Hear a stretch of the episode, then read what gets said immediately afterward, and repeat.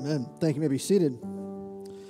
We are in the epistle of Ephesians. We're in chapter number four. We've been walking through this epistle, and uh, we're uh, right in the middle of chapter number four there. And uh, if you want to open your Bibles there, we'll be in verse seven.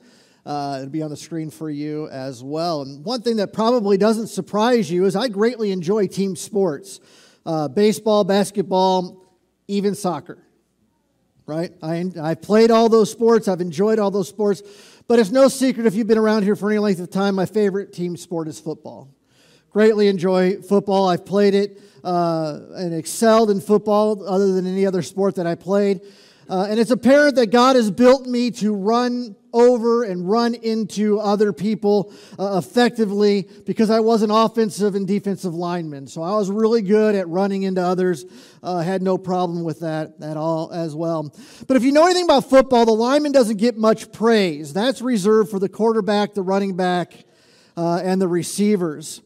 As a matter of fact, the lineman usually never ever has his name called in the game, and we, we linemen prefer it that way because usually if the lineman gets called out in a game, it's because they either caused a penalty or they missed a block, one, one of the two. It's never really a positive uh, thing there. And so, uh, if a lineman goes through the entire game and their name isn't called, then it's a good thing. You know it's been a good game. And as you know, with team sports, uh, or, or, even though the lineman uh, doesn't get as much praise as other positions, I want to stress to you that they are equally important because without the lineman, the quarterback, the running back, or receivers cannot do what they're supposed to do. If the linemen don't block, then they can't do anything. And if you want an illustration of that, you can go back to last week's Packer game. Um, Oh, I'm sorry. Was that, is that still too sore? I apologize. There. Okay. Just wanting to give you an illustration on that. So, uh, but the team that wins is the team that works together. The team that wins is when every player does their job and does what they're supposed to do. And when they do that, the team succeeds. Well, what am I, why am I talking about football this morning or bringing this up? Just like team sports, Paul has been painting us a picture of who we are and where we belong. If you are in Christ, then you are a child of God and you are a part of the family of God. And we've talked about that. We talked about our identity. We've talked about being in the family of God and that if you know Christ, you're in. But Paul now goes to the third logical step here and what he's talking about. Uh, and what we're going to see today is this that every person, every individual that is in Christ, every one of us who've accepted Jesus Christ as Lord and Savior and are now a part of the family of God, listen now, you are vital to the family. You are vital to the health, the growth, and the success of this body that we are a part of. I heard an interesting st- statistic. That's an easy word for me. I heard an interesting statistic last week. Uh, it was pretty sad, actually. A survey was done, and out of the survey, they said that 35% of believers say that they believe they have absolutely nothing to contribute to the church. They have no talent, no gift, no ability know nothing. And you might be saying, yeah, that's me, that's me. I don't, you know, that's kind of where, where I fit. Well, hold on to your seat because Paul is going to completely debunk that statistic today. All right? Want you to know that that is absolutely not true. And we're going to see that every single believer can contribute to the ministry of the church, but even more than that, must contribute because their contribution is vital to the success of the ministry. If you don't hear anything else I say today, I want you to get this. This ministry that God has brought us together to be a part of cannot succeed without you. Absolutely cannot. We need all hands on deck. Uh, or maybe if you're from the 80s like me and you remember those things that you would get wheels on your feet and go around in a circle, they would call it an all skate right? Everybody get out there, all skate. Some of you are flashing back to memories of great dates on the on the roller rink, holding hands. Oh, we get to hold hands. Oh, it's so good, right?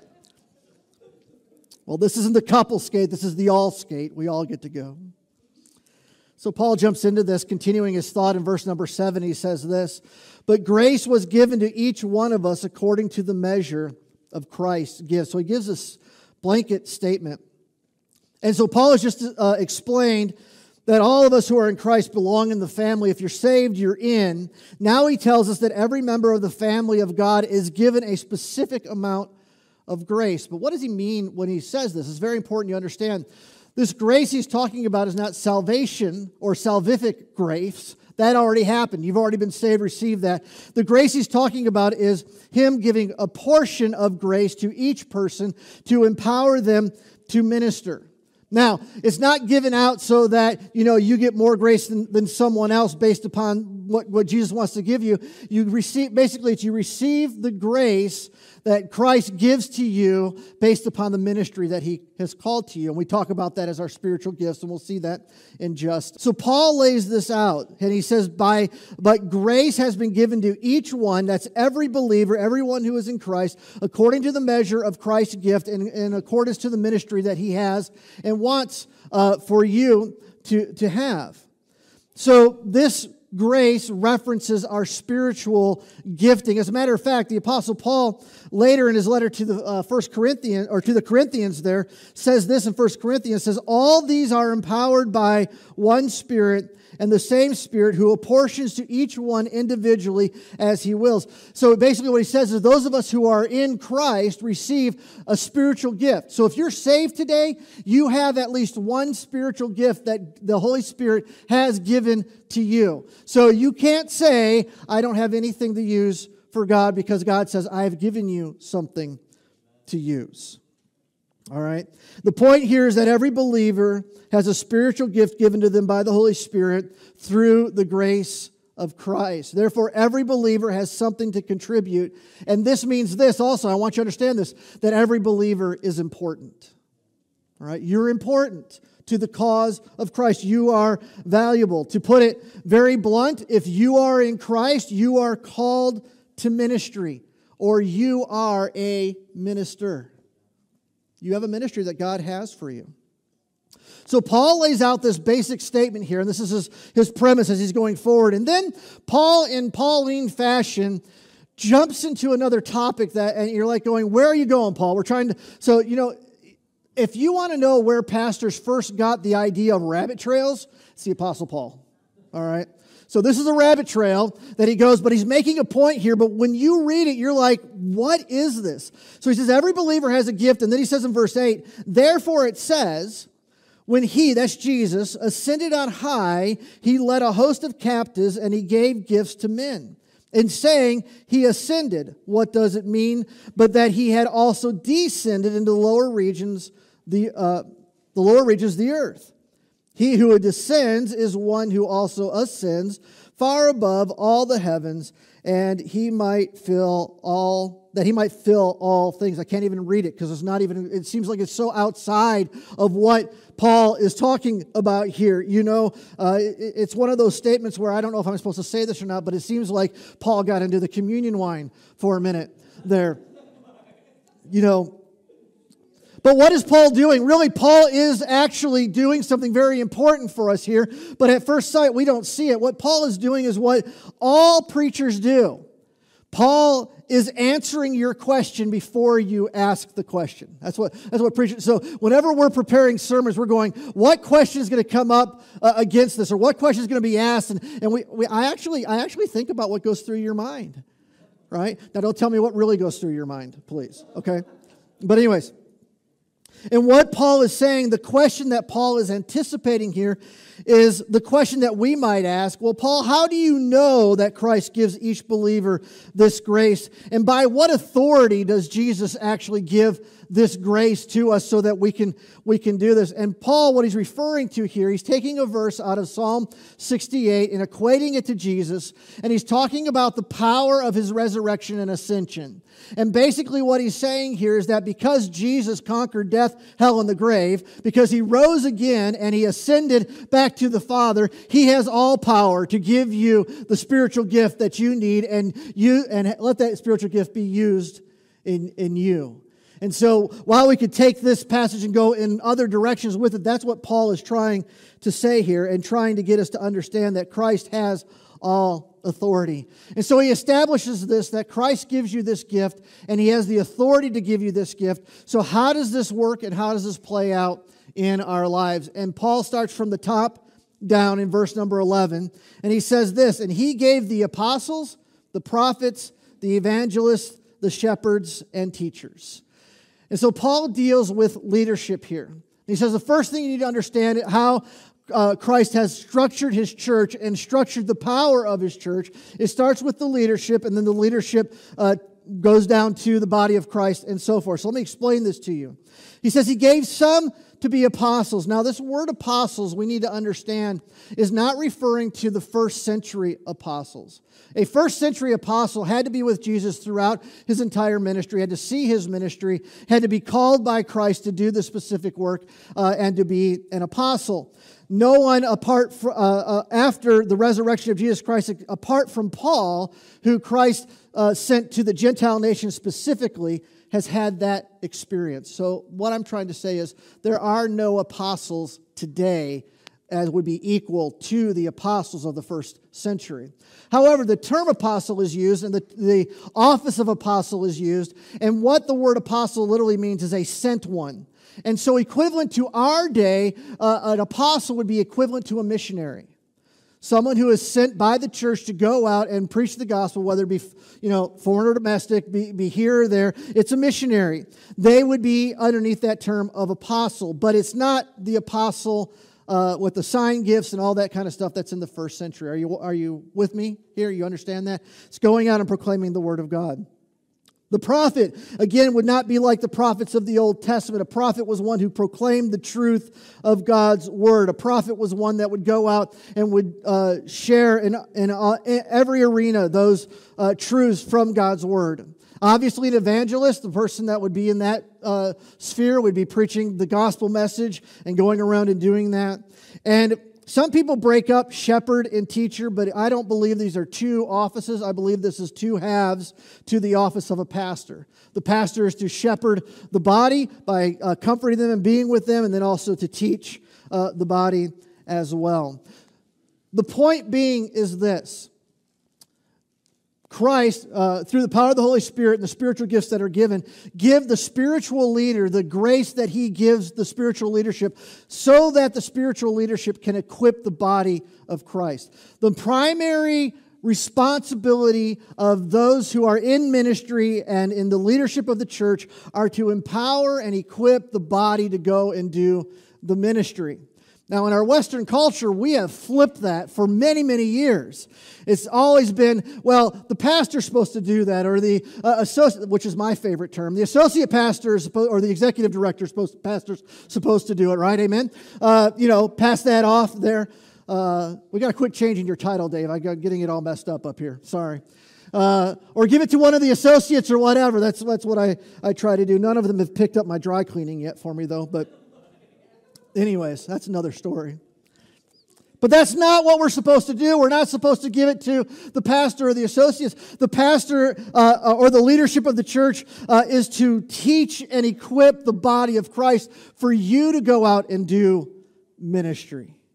And we're to make sure that you are able to go out and to do that ministry. That's what Christ is establishing here. Now, that does not mean, and we'll talk about this a little bit more, I'll clarify a little bit more, does not mean that we do not have our own ministries to do. We, we absolutely do. So we'll see this as we, as we carry on here. And so Paul continues now that we, he has this leadership in verse number 11, and then he says, here's what the leadership is supposed to do, beginning in verse 12 to equip the saints for the work of ministry, for building up the body of Christ until we all attain the unity of the faith and, and of the knowledge of the Son of God, to mature manhood, to the measure of uh, the stature of the fullness of Christ, so that we may no longer be children, tossed to and fro by the waves and carried about by every wind of doctrine, by human cunning, by craftiness and deceit. So there's a lot to unpack there. Let me break this down into four simple truths of what Paul is saying. The leadership of the church is empowered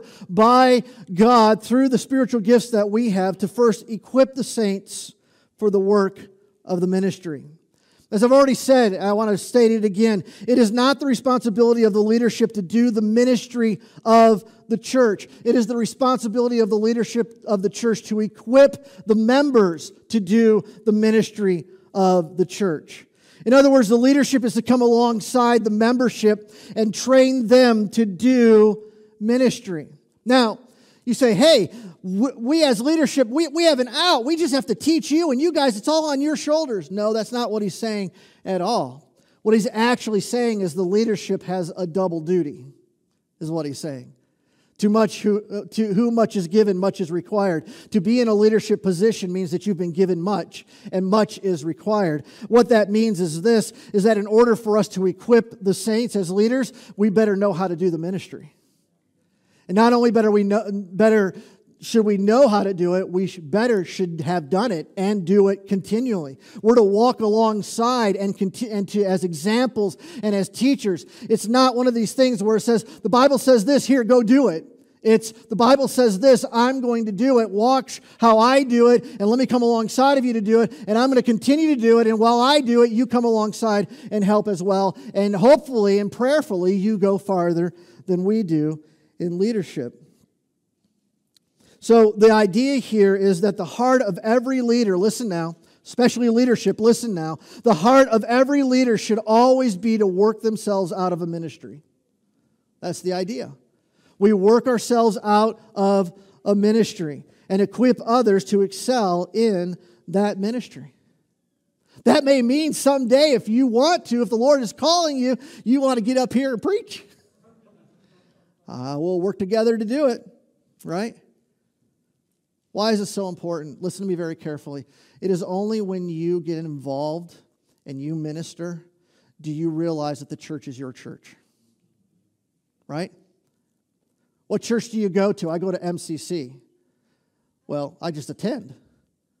What, what's your church? My church is MCC because I belong and I equip and I work. It's, it's my church. We, it goes from being a spectator to being an owner. And that's what we are supposed to do. We are supposed to do that.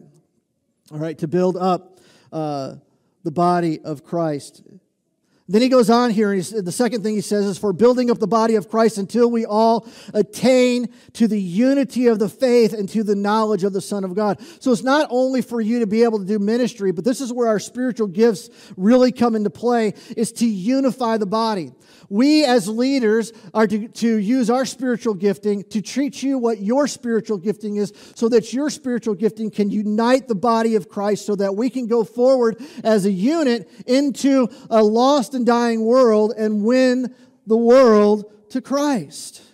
The idea is, is that there are three lists within the scriptures that, that we have of these various spiritual gifts. And the point is given here is that each spiritual gift is of equal importance and equal value in the church, and every single gift is needed to operate so that the body functions right. And that's why Paul likens it in, in Corinthians to the body. If you have a part of your body that is not working right, then the entire body doesn't work, does it?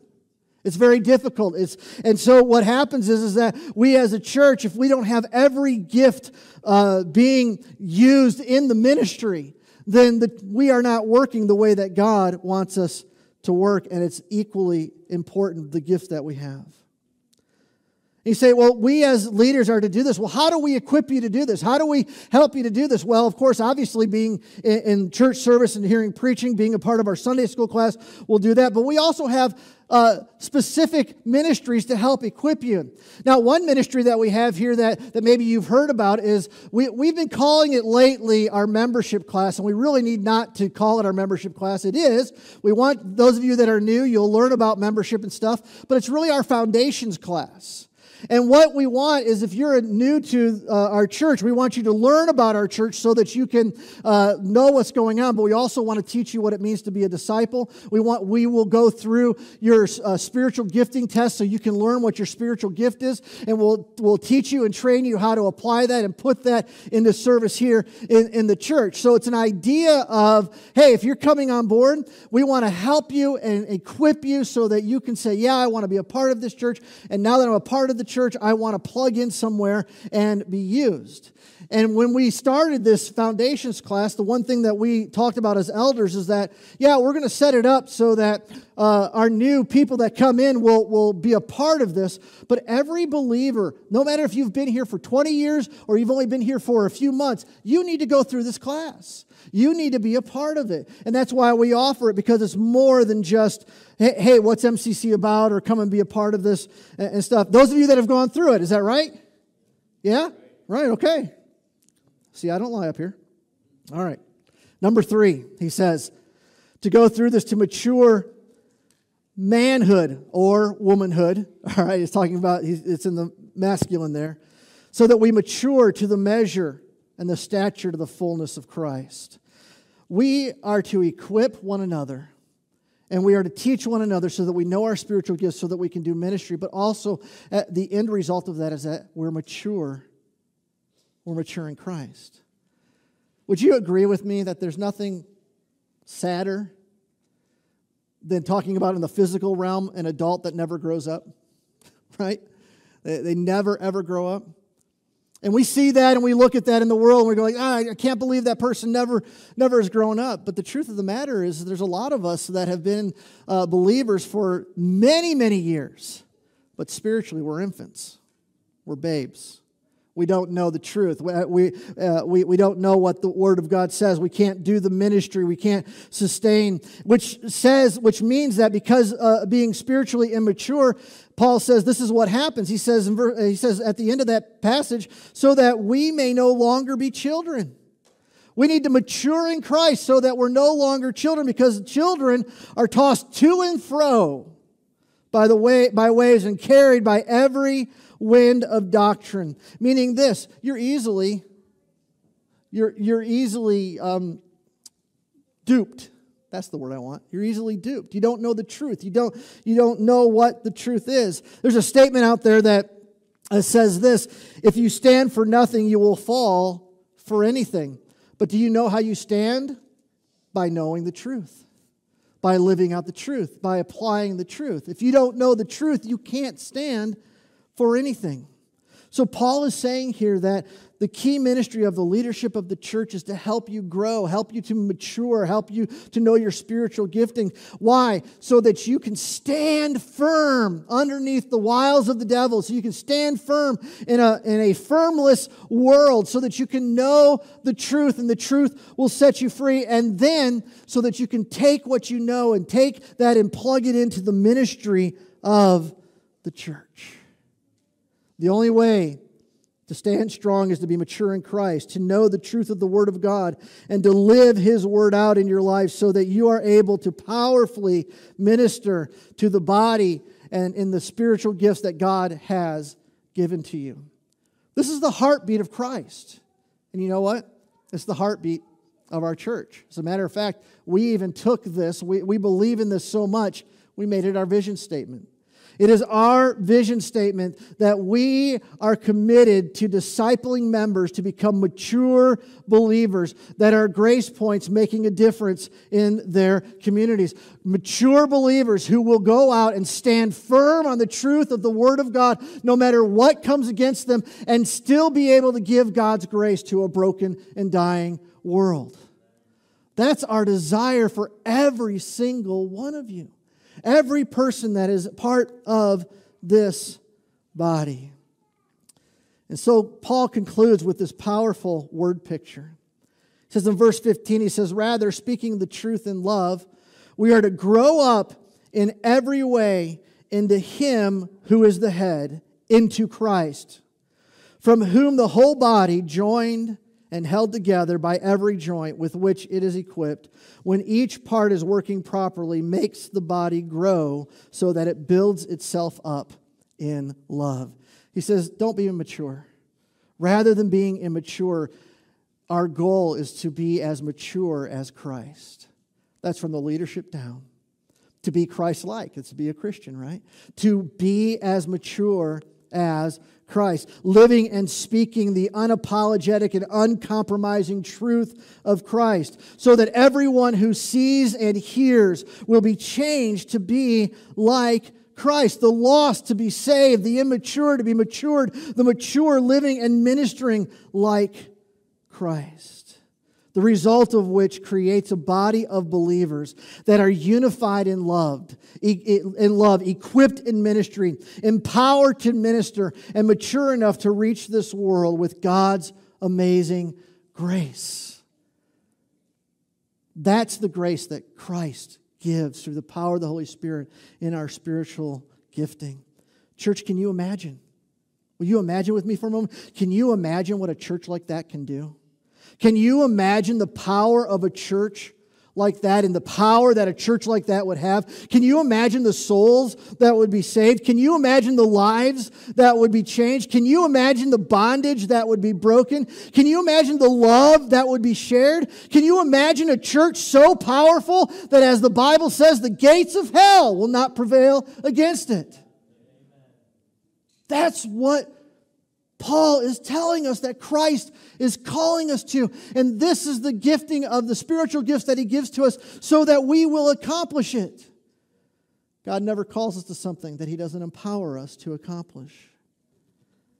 This church, this is the church that Christ died for and that God is calling us to be. This is the body that you have been called into. And this is the ministry that you have been empowered to do. So I challenge you. I challenge you, church. Quit sitting on the sidelines. Quit just filling a seat. Quit making the church and the ministry of the church secondary in your life. Step out into the ministry that you have been gifted to do. You have been gifted by God to do a ministry. Learn it, grow in it, and use it. And we, as leaders of the church, will come alongside you and help you in every way possible to ensure that you will succeed in doing it. Not only do you have the church coming alongside of you, but you have God empowering you. Can I be honest? Church, we need to get a hold of this now because, quite frankly, time is running out. This world is on its way to hell, and the church is the only answer. And you, and you are the key to the church's success. So I'm going to leave you with this one thought. I wanted to get it to rhyme so that you would be able to remember it because time is running out. Church, will you be swift to use your gift? Will you be swift to use your gift? Will you stand with me this morning in God's house?